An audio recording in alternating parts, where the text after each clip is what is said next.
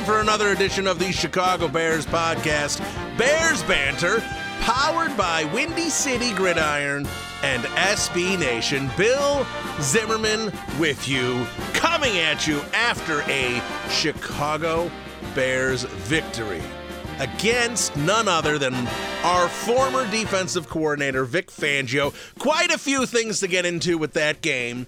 But before we do, just want to say that we will be joined a little bit later by Jim Miller, former Bears quarterback, Bears analyst all over the place in Chicago there, Fox and and the score and and everything that Jim does there. Excited to have Jim on. Got plenty to dive into. We're going to get a quarterback's perspective on Mitch Trubisky, see exactly what he thinks is going on with Mitch. Obviously, Mitch is the hot topic here. And and here's here's my plan.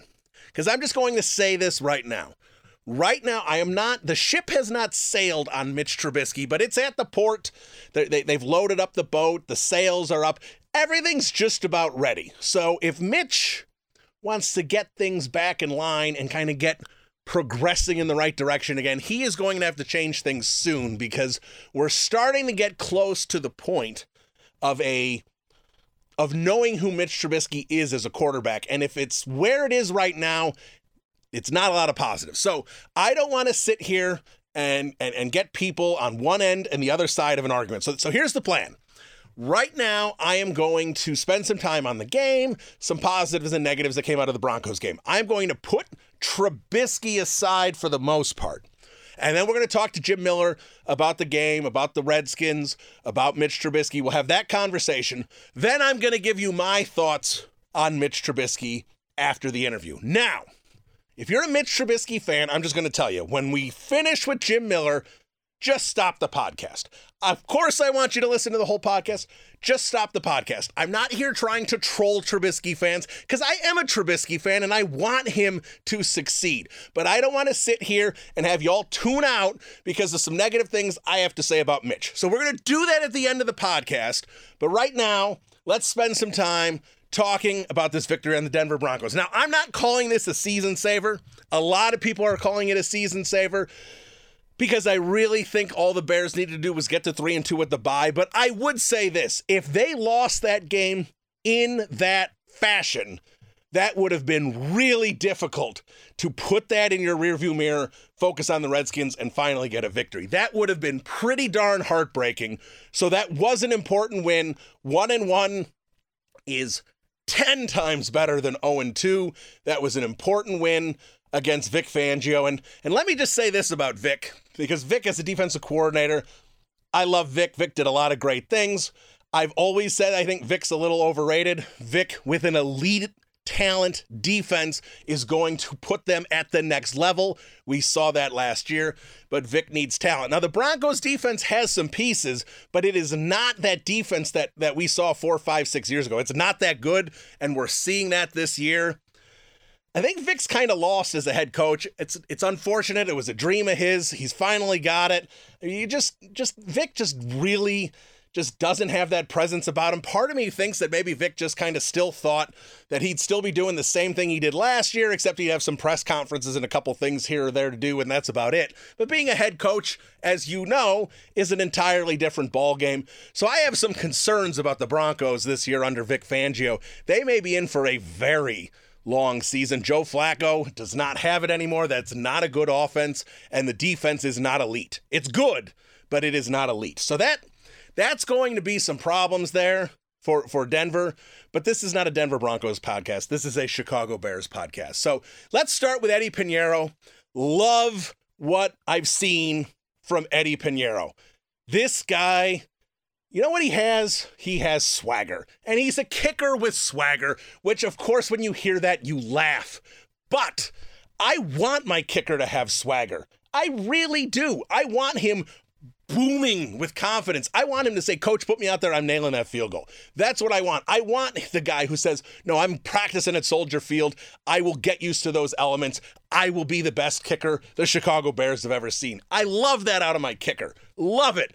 And he went out there. He kicked long field goals. He kicked a clutch field goal. He did everything the Bears needed him to do. And he wins NFC Special Teams Player of the Week. And if he just missed one, of those kicks, the Bears lose. So it was a great game from Piñeiro. Great to see it. Of course, it brings even more questions as to why the Bears went for it on fourth and 10 in, in the game against the Packers the week prior instead of kicking a 51 yard with Piñeiro.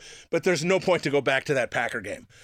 And while we're on special teams, let's talk about Pat O'Donnell, who had some booming punts. Now, I am a believer in the Pat O'Donnell conspiracy theory about holding, but it seems to be working with Piñeiro right now.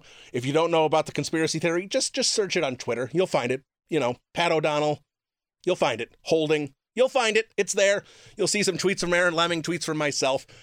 So while I don't know if Pat O'Donnell's a great holder, and I didn't love the idea of bringing him back at the price they did, not that it was expensive, but you know, I'm, I'm fine with a UDFA punter.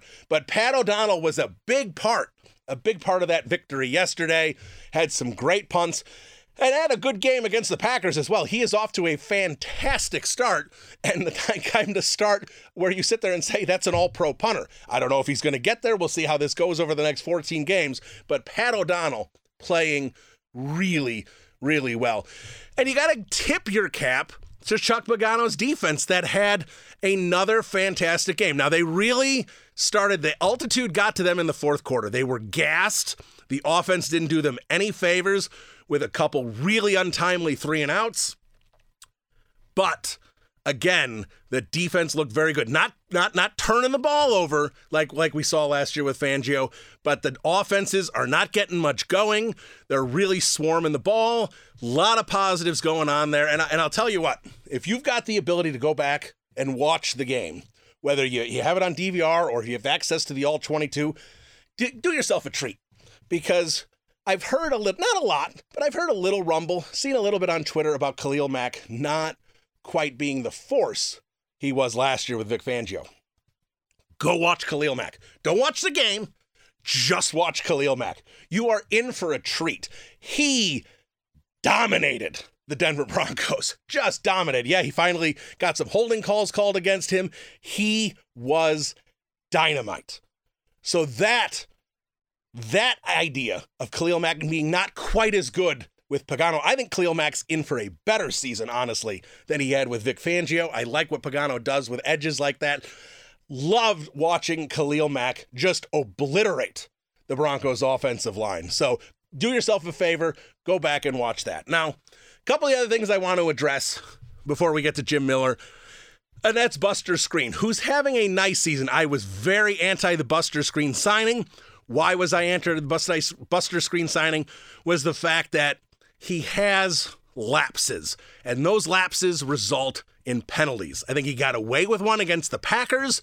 And of course, we all know he hopped off sides against the Denver Broncos there on that extra point, which of course opened the door back to a two point conversion and put the Bears behind the eight ball in the first place. So Buster Skrine, and that's what I have been screening about, ha ha ha, for months, is that while he is a versatile defensive back and can do multiple things, he will have penalties called against him. And that was a really really tough one to deal with. That couldn't have come at a worse time.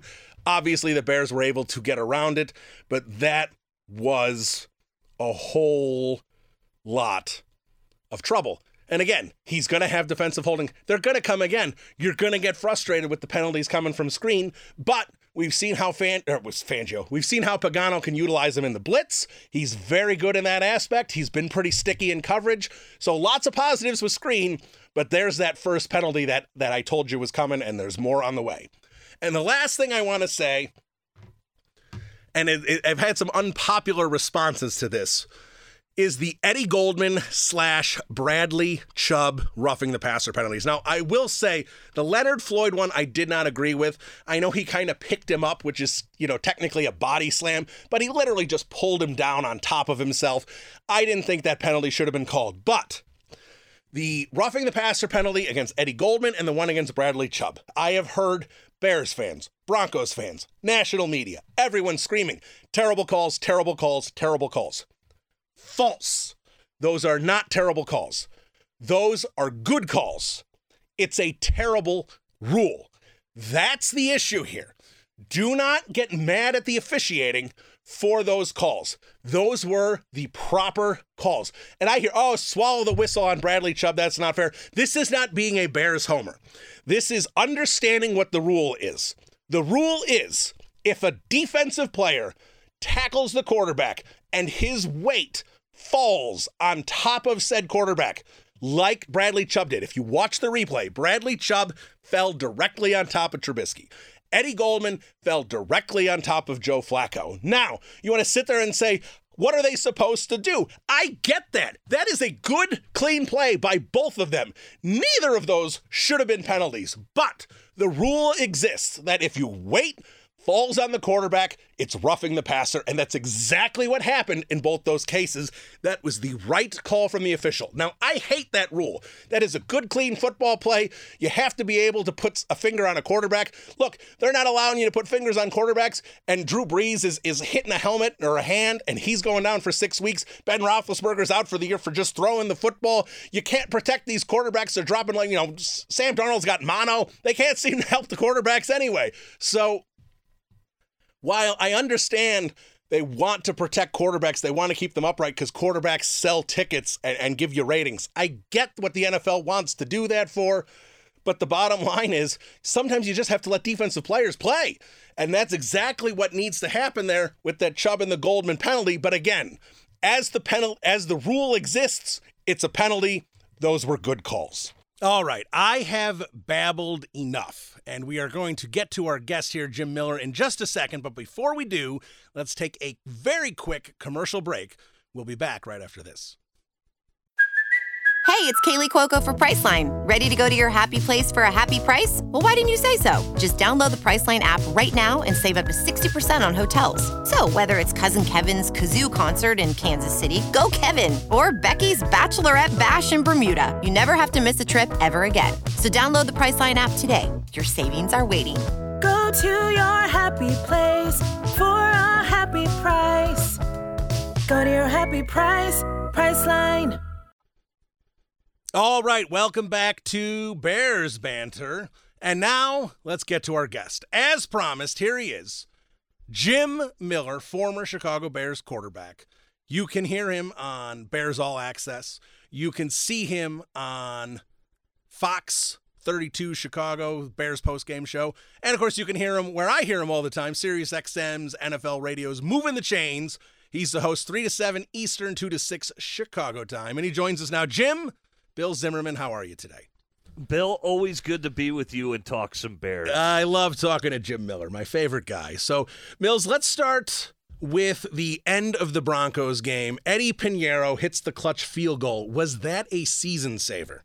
Uh, yeah, I do. I think it was uh, it was big, not only for Eddie Piñeiro but for the team. They they needed that victory, coming off a, a poor loss to the Green Bay Packers at, at home, and then just no offensive production to to boot. But for Eddie Piñeiro, you know, to to make that game winning kick. I do. I think it energizes everybody. Plus, it gives him a boost of confidence because they're going to need him. I think that is not the only one score game the Bears are going to be in. As we, you know, found out last year, what they were in 10 one score games. So Eddie Piñeiro is going to be big moving forward, and that's a big confidence booster for him. Yeah, it was it was definitely huge. Now, now I had kind of the mentality going into the game that I, I really wanted to see the Bears get to three and two at the bye. I kind of thought after the the rough loss to the Packers that if they could do that, that would right the ship enough to when you get the buy, kind of re, you know, collect yourself and, and then move forward and, and, and see where you're at. But but I would say that. So I wasn't saying the Broncos game was must win because Redskins, Vikings, home Raiders. I mean, those they can win all three of those games, obviously. But if they would have lost that game the way they lost it, I think that really. I know Nagy does a good job keeping the locker room up. I think that really would have been deflating for the whole team. No, I, I agree. I, I think you know those. I you know I would have kind of been pre- pressing the panic button as well because here your offense still I think it was better versus the Broncos but it's not where it needs to be. You know, last year they had a, a 10 point jump in points. They went from a 16 point a game offense up to uh, high 20s is what they were, 26.7 points a game.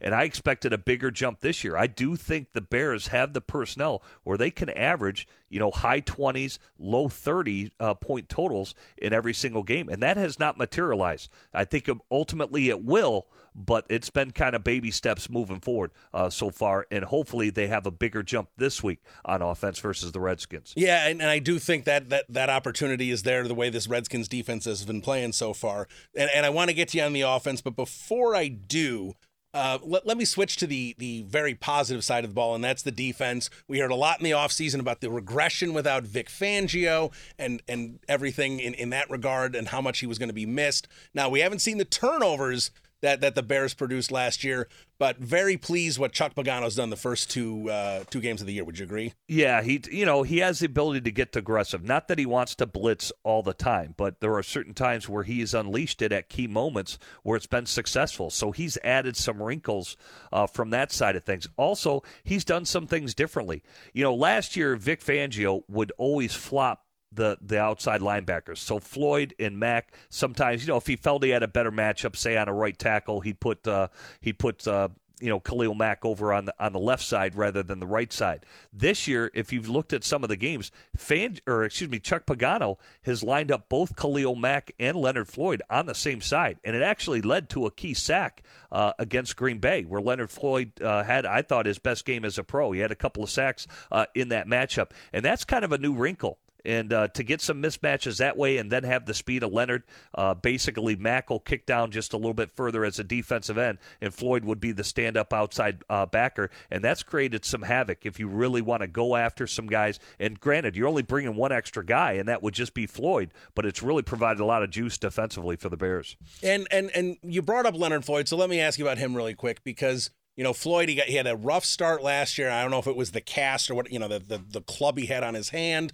but that second half he really started coming to his own, and it looks like he's building from that so far this season. Do you feel that Leonard Floyd maybe has finally arrived? Yeah, I, I do. I think this has to be a quantum leap for him. And even Ted um, Monachino, who came over with Chuck Pagano, believes he's got to make a quantum leap and, I, leap, and I think he has. I think he's a lot stronger than what he's been because he, you know, even when he came out, he was a you know, he's a high metabolism guy, so keeping on weight was a problem for him, and he was kind of wiry. Uh, he's hit the weight room. He's gotten a lot stronger. You can see his strength on the field, and he hasn't lost his speed. Uh, and I think for him, and I agree with you, it was last preseason game against Denver, he breaks his hand, and that did. It slowed him at the beginning of the year, but he finished strong, and he really has picked up from where he left off a season ago. And and, and just just to kind of talk about Khalil Mack on the other side, which you know he may not have had you know a huge statistical impact the last two games. And, and, the Packers, you know, if you want to complain about holds or whatever, there were a couple choke holds on him, whatever it might be. But I will say this: the Broncos game, he did he did have the one sack. But if you just you know sit there and rewatch the game and just focus on Khalil Mack or watch the all twenty two, he was wreaking havoc against that Broncos offense. He line. really he really does. And you can sense the pressure that he puts on, on quarterbacks where they get the sense of urgency and kind of that internal clock is going off in their head where they throw the ball not on time, whether it's too early. Uh, a lot of times he's contacting the quarterback or he's just right there where the quarterback feels his presence. And I think both Aaron Rodgers and Joe Flacco have felt that. And I'm with you. He impacts the entire game, the whole game he's he's having an impact on what he's doing every single play. Yeah, it's it's so fun to watch, and it's just one of those things where you're sometimes I know it's been you know 13 months or whatever, but you still just kind of sit there going, "Wow, Khalil Mack's a bear. How about that?" but uh, before we move over to the offense side of the ball, the one thing I want to ask you um, is the roughing the passer penalties called in that game. The one against Eddie Goldman and and the one against Bradley Chubb. The, the Leonard Floyd uh, unnecessary roughness, I, I, really didn't like that call. Now, I don't like the rule of the roughing the passer about the weight falling on the quarterback. I think a lot of times that just eliminates football plays, which is what I think Goldman and Chubb were. But to me, I think the officials made the right call based on the rule. But I've still seen people on both sides saying that's a good call, that's a bad call. Where do you stand on those plays? Uh, I don't like it. I think they're bad bad calls. You know, I, I really do. You know, Floyd, you got to remember, Royce Freeman is a 240 pound running back now. And if you look at that play in its uh, entirety, Floyd actually braces the fall of you know kind of like what uh, Clay Matthews did last year on Kirk Cousins. Remember he, he kind of braced the fall when right. he went in and sacked Kirk Cousins. Leonard Floyd did the same thing. He picks up Royce Freeman, who's a load by the way at 240 pounds, and braces the fall when they're going to the ground. So I didn't like that call at all. And he's a running back. Uh, at the end of the day, who's t- churning his legs, Exactly. trying to get more yardage. So the play was not done, and basically Leonard Floyd said, "I'm about to make it done," you know, and but uh, he still was was careful in how he tackled them, uh, so they wouldn't get hurt and get an unnecessary roughness. Eddie Goldman, that's that's a textbook sack in the National Football League. I mean, you have a strike zone, right? And it's basically the uh, basically from the waist to the chest. And that's where Goldman goes in and he hits Joe Flacco right in that strike zone and it's just his momentum that carries him to the ground. I mean, uh, Right. body body weight is is now an, an issue in the NFL. This isn't a pillow fight. This is pro football at the end of the day. And then when you look at you know Bradley Chubb, which I I also agree, I do not think that was a penalty. It was an unfortunate, costly penalty uh, for the Broncos. But essentially, Leno is is almost pushing uh, Bradley Chubb into Mitchell Trubisky. And it's just a continuation of the play. And Mitchell hadn't even released the ball. He's in the process of throwing the football, going through his follow through. So it wasn't like there was a one step or two step, because that rules in where you can't take two steps and hit the quarterback. He was still trying to throw the ball. So Bradley Chubb, in my opinion, is entitled to go in and hit Mitchell Trubisky. Um, so hopefully the officials get a get a hold of it. I understand why they're antsy. You got all these quarterbacks that are hurt and they're trying to protect the quarterback, but those are just football plays at the end of the day. And I thought the officials uh, were over aggressive with those calls. Uh, all right, I, and I, and I think that's fair. I was just, you know, and again, like I said, I do not like the rule. I think all those plays were perfectly fine. There was obviously no intent. There was there was not there was no helmets involved. There was there was nothing other than the fact that when you look at the rules, it says if the weight falls on the quarterback. It's a penalty, so I, I I agree with you there. I mean, they they've at some point they still have to let these guys play football. I understand you want to protect the head, and the quarterbacks are the franchise and the ones that you know bring the ratings and put butts in the seats. I get all that, but at, like you said, at the same time, it's the National Football League, and you got to let these guys play a little. Yeah, absolutely. So, so let's switch to the, the offensive side of the ball, and and I know we're going to focus a little bit here on Nagy and Trubisky here, but before we do that, let me ask you the two things really quick. I'll just piggyback them here.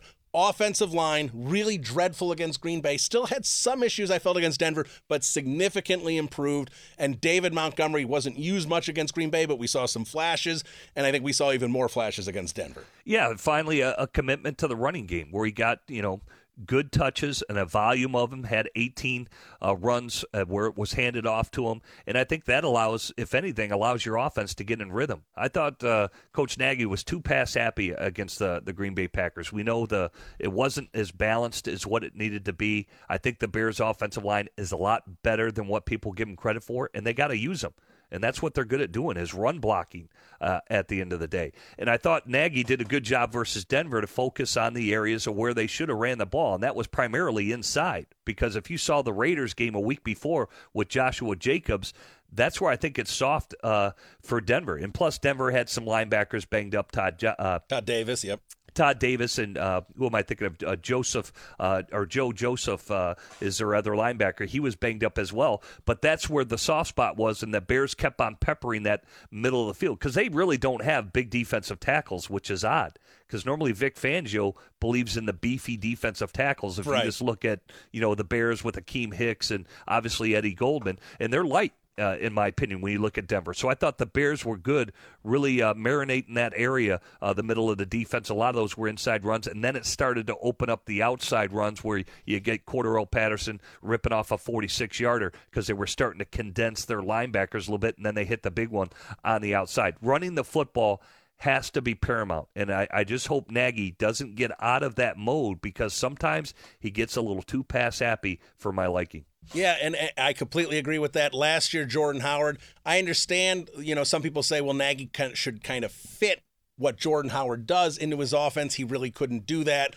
Montgomery and these guys will definitely fit more with what Nagy does. So I'm with you. Hopefully he commits to the run because we saw, I mean, look, the touchdown, they, they didn't throw a pass. It was nine straight runs on that touchdown drive. So hopefully they do that. But let's get to the the hot topic in Chicago, which is of course Mitch Trubisky. Uh, I'll give you my quick synopsis. You know, you know, uh, I know a lot of people like to throw out the John Fox year with the offense and everything. I don't think you can completely do that, but I do understand the, the limitations of what that offense was and how much they limited him on the field.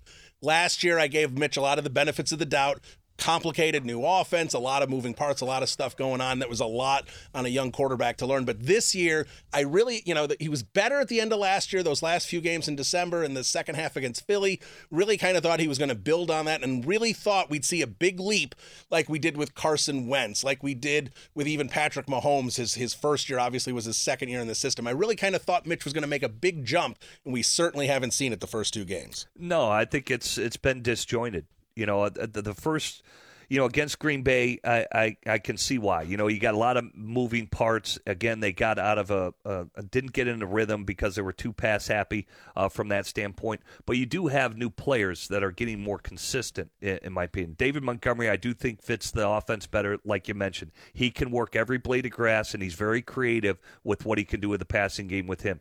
Tarik Cohen, in my opinion, is probably going to be more involved in the in the passing side of things as well. But when you bring on newcomers like Cordarrelle Patterson, he's got to fit and find a role in, in, this offense, and that goes with the new receivers that they draft as well. When you look at Ridley and how they're going to try to incorporate them, so they've got to figure out where they're going to pick and choose, and I think that is causing some disruptions in what Mitchell is doing. I don't see enough down the field passing throws Okay, even when you look at the say the the Green Bay game compared to the Denver game, I get it. They're trying to slow down the pass rush with Von Miller and Bradley Chubb, but if you look at all those pass plays, they were designed one man routes. Essentially, they're play action wide receiver screens or running back screens. I don't see any down the field throws even if they call just mirrored routes, that's going to force Mitchell Trubisky to read the defense and deliver the football.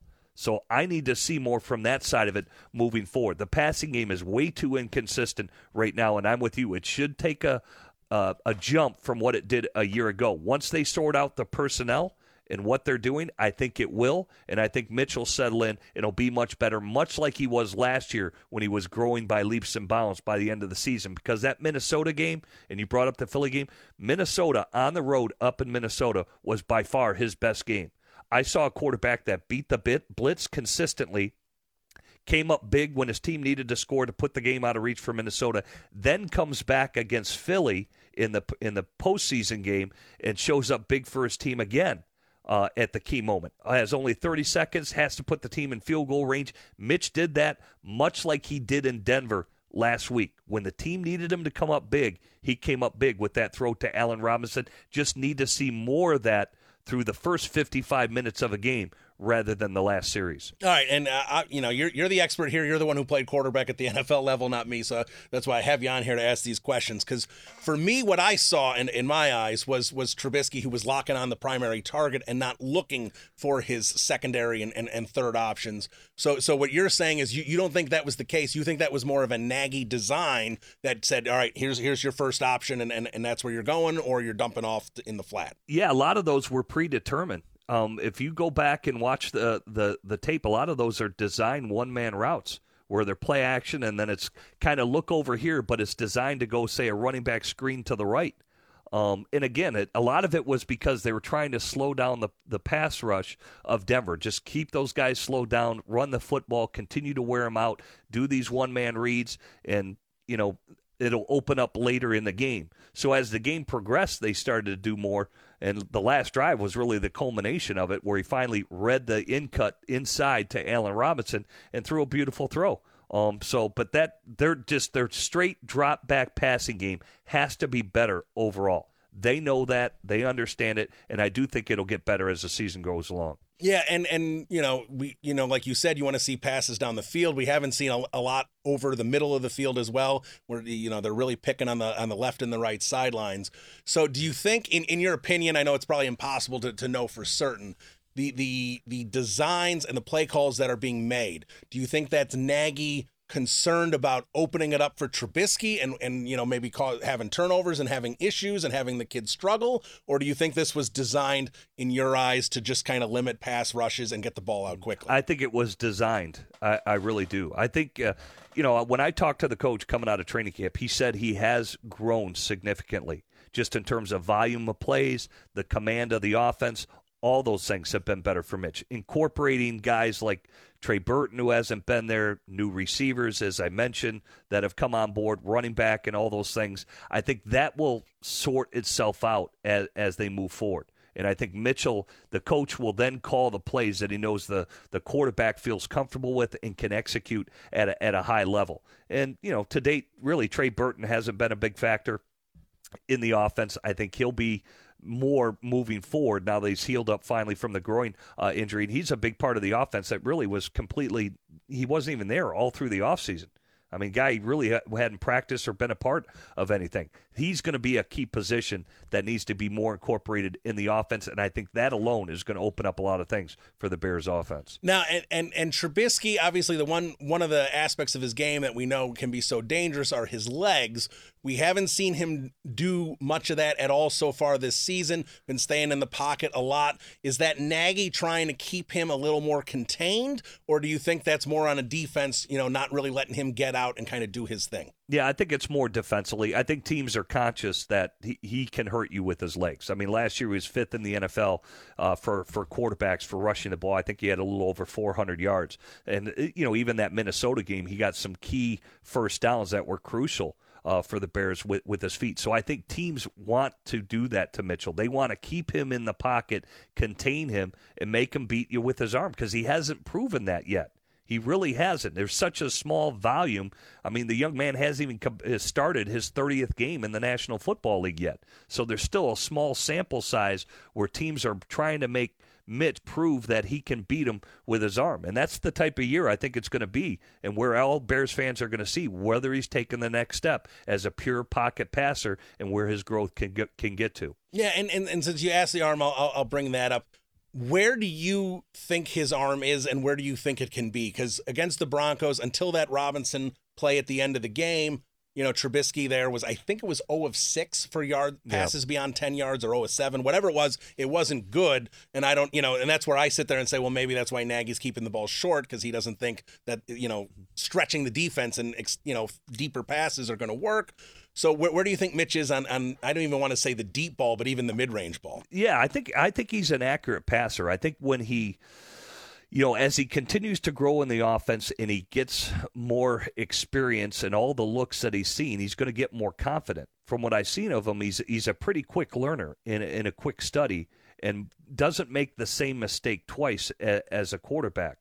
His arm strength is perfect. He's got the the arm. He can make all the throws that are necessary in the NFL. Is it overpowering? No, but it's above average in terms of his arm strength, and I think his accuracy is better than what people think. A lot of it for him is his footwork.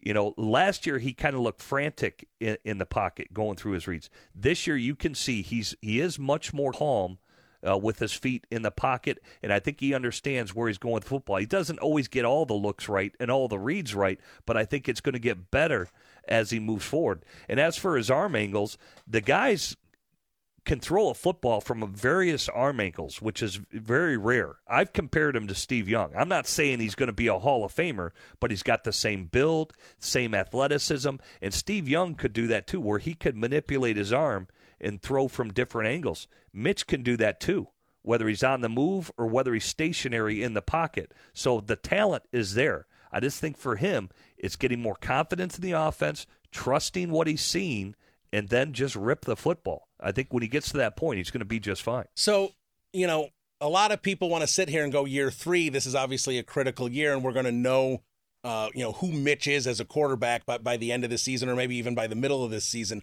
For you, I mean, we know how limited he was at North Carolina with with only a few starts. Right. You know, and obviously, you know, didn't start the first four games, missed a couple games last year. How many NFL starts do you feel he just you know total you know, not not this year. You know, to, how many NFL starts total do you think Trubisky needs under his belt for us to really know who he is as a quarterback? I, I think you're going to know by the end of the season because he'll reach that 30 start threshold, right? That's what Bill Parcells said. You need about 30 starts in the NFL before you should ju- uh, judge a quarterback, and I think Mitch is getting to that point right now. Um, and I think these next few games moving forward and how he finishes the year, I think you're going to know whether you're all in or all out on Mitchell Trubisky, and the reasons why is he has the weapons around him now. The yeah, support so, the support group is there from the running backs to the wide receivers to the offensive line. So I, I think this is kind of it. That as for passing or failing a test, Bears fans will know by the end of this year. So it feels like you're on the fence with him, but leaning positive. I'm, I'm leaning positive. I think he is going to get better and better as the season goes on. And I just base that off of last year because where he was in week one to where he uh, ended uh, up in Minnesota in the playoff game, he grew tremendously. Like that week one game, there's no way he could have beat the Vikings the way they were blitzing him week 17 up in Minnesota. I mean, he just wasn't ready to handle that. But the, by the end of the year, he was. And I think he'll start to settle in this year. He'll get into a groove, and I think you're going to see uh, leaps and bounds that he will grow in terms of his passing efficiency. I, I hope you're right because I, I agree with you. I, I think the growth was tremendous, and and I'll even say this, in, in even like minor things. Like I was fortunate enough to have him on my podcast twice, once in July before the season, and once down in Atlanta, mm-hmm. and just talking to him the difference with him answering questions and, and the confidence in what he was saying versus July versus you know January, it was night and day. So and and just seeing the command of the offense, there was so much growth this year, and I just I kind of felt that Mitch was going to be picking up from the Minnesota game and the Philly game. And, and he didn't pick up there, and I think that's where all the alarms went. Yeah, off. and it, uh, you know he's not the only one, and a lot of that is he didn't play in the preseason. Shoot, I thought the opening week, I didn't think Aaron Rodgers looked all that great either. He didn't, uh, and you know, and there is something you got to play football at, at the end of the day. How are you going to get better at football if you don't play it? and they didn't play it. They didn't play it through the preseason. And I know people said, well, you know, we don't want to get guys injured, but I get that. But there is a trade off with that. You know, when you're out there in a preseason game, there's something to be said when a defensive tackle's rolling up on your legs or you're getting hit, uh, you know, in, in an actual game. You know, these quarterbacks go through every practice in a red jersey where right. nobody gets hit. That's not real football. And that's not, you know, that's just not how the game is played. And so there's something to be said about experiencing that a little bit in order to get better at your craft. Because all of a sudden you're out there in live game action and it happens to you and you're not ready for it. And I think that affected a lot of quarterbacks week one. All right, and we'll wrap up with the the Redskins here. Monday Night Football. I know Mitch has been spotty on prime time, but this one really is uh, an opportunity for him to really kind of step up and have a big game. That the Redskins have really given up a lot to quarterbacks the first couple weeks. They really seem to kind of be in flux. Then you know, not really much of an identity here. Think things are positive for the Bears coming into Monday Night Football. Yeah, this is this should be a good game, and I I agree. The Redskins are better defensively than what people think. Especially you know last week Jonathan Allen was out. He's a big player in their defense. And uh, if he's back, it becomes more difficult with the Bears. But they've been disjointed on defense. They've given up big plays. They've had a lot of blown assignments that teams have made them pay. And I would think this needs to be a game that the Bears can't make it any different. They got to make the Washington Redskins pay, uh, pay uh, when they give up uh, uh when they make those uh, key mistakes that they've been making. So they're a good defense, but I think the Bears should be able to handle this one, uh, even though it's Monday night prime time on the road. The Bears are the better, better football team. Absolutely. So there he is, Jim Miller, Sirius XM NFL Radio, moving the chains three to seven Eastern, and of course Fox Chicago. You can see him on the post game there. Bears All Access. He's he's everywhere. Jim, thanks so much for jumping on. Really appreciate it. You bet. Bill. Always good to be with you. All right, there he is, Jim Miller. Always good to talk to Mills. I've known Jim for uh, a long time, and he's always always good to talk to, and, and always a lot of fun. So uh, glad we could have that conversation. I'll be honest, he made me feel a little better about Trubisky and a little worse about Nagy there in that conversation. I was definitely ready to put a lot more of the blame on Mitch than Nagy in the first two games here and what we've seen. Now, here, here's what I will say. You know, and again, I am not a quarterback that played at the NFL level like Jim Miller did, but I will say this. Well, some of those plays, like Jim said, were one were, you know, quick one read designed plays. I still sit there and say there's a lot to be desired with Trubisky that we haven't seen. Now, I think a lot of it, you know, I understand pass rush, you want to get the ball out quickly, but at the same time, I think a lot of these one design reads are because Mitch does struggle with the second and the third reads, and he doesn't necessarily see the whole field and see the play as it's developing. I think that's a major concern at this point, and I think while maybe Nagy's designing some stuff for, you know, against this particular defensive scheme, at the same time, what have we seen from Trubisky to know that he can handle scanning a defense? Look, Pre-snap reads, I have confidence in Mitch. I think he knows what he's doing there. Really seems to to, to have the, the right idea of what's going on there. He's not completely startled at what the defense is doing at the snap. But I just don't trust him in terms of as the play develops that he's seeing what he needs to be seeing. My, for example, against the Broncos, Taylor Gabriel was coming across the middle and then kind of went, went up the field and found a soft spot in the defense. And Trubisky rifled it over his head. Now, here's the situation with that play. Trubisky threw it to Taylor Gabriel like Gabriel was still going to be running full speed.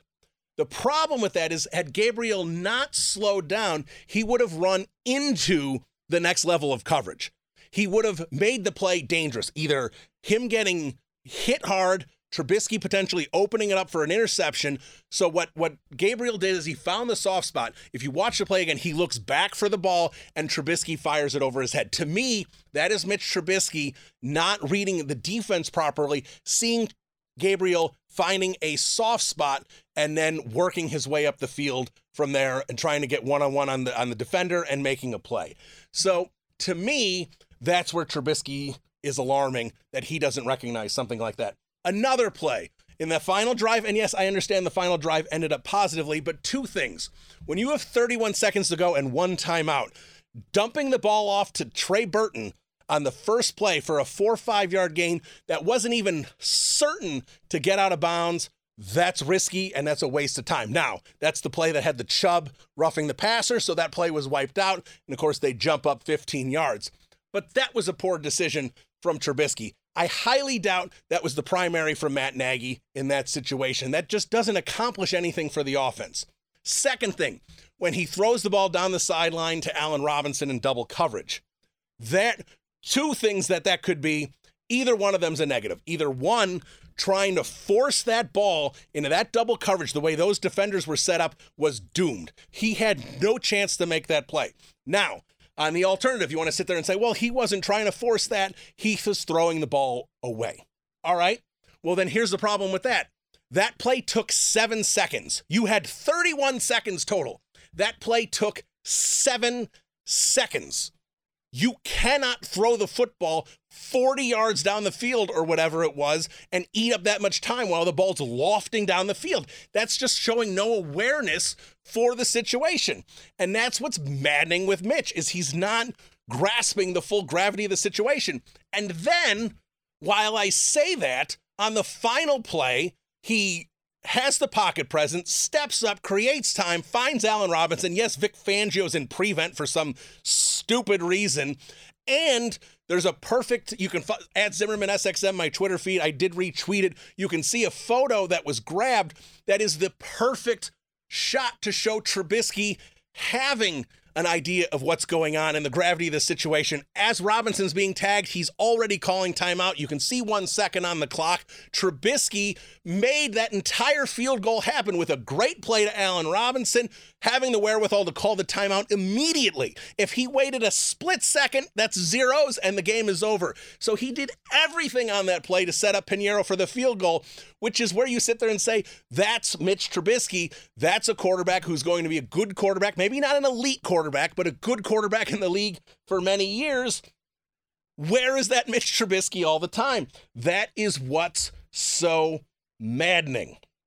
You know, e- even like the Tarik Cohen throw uh, early in the game that Simmons broke up. It was a great play by Simmons. I'm not going to criticize the play, but the people who are really supportive of Mitch Trubisky said they go, "Oh wow, look at this! That was amazing!" And look, he did a lot of great things in the pocket. Guy in his face, and he launches the ball down the field and Cohen almost comes up with it. The thing with that is, is unfortunately that ball was underthrown by a yard or two. I'm not going to criticize it. There are not a lot of quarterbacks who can make that play, but we can't sit there and say that was a great play and a great throw. If it was a great throw, if you look at it, Cohen had three yards on the defender. Three yards.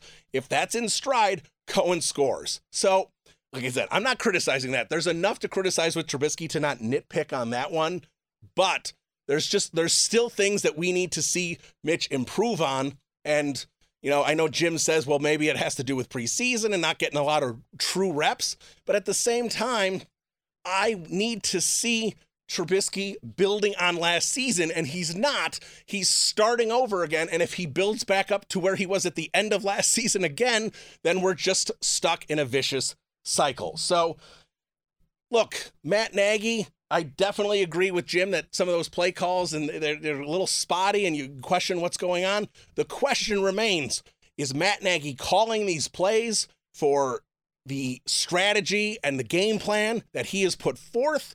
Or is he calling these plays because he doesn't trust Mitch Trubisky to either throw the ball over the field or at least throw the ball down the field? I don't know. I don't know why the Bears aren't attacking the middle of the field. I don't know why the Bears aren't throwing the ball down the field on the sidelines and trying to utilize Allen Robinson constantly in one on one matchups. Because when they do that, it works out really well. So, what is the problem? Is it Nagy or is it Trubisky? Chicken or egg? I have no idea what it is. I was definitely leaning a lot more towards Trubisky than I was to Nagy.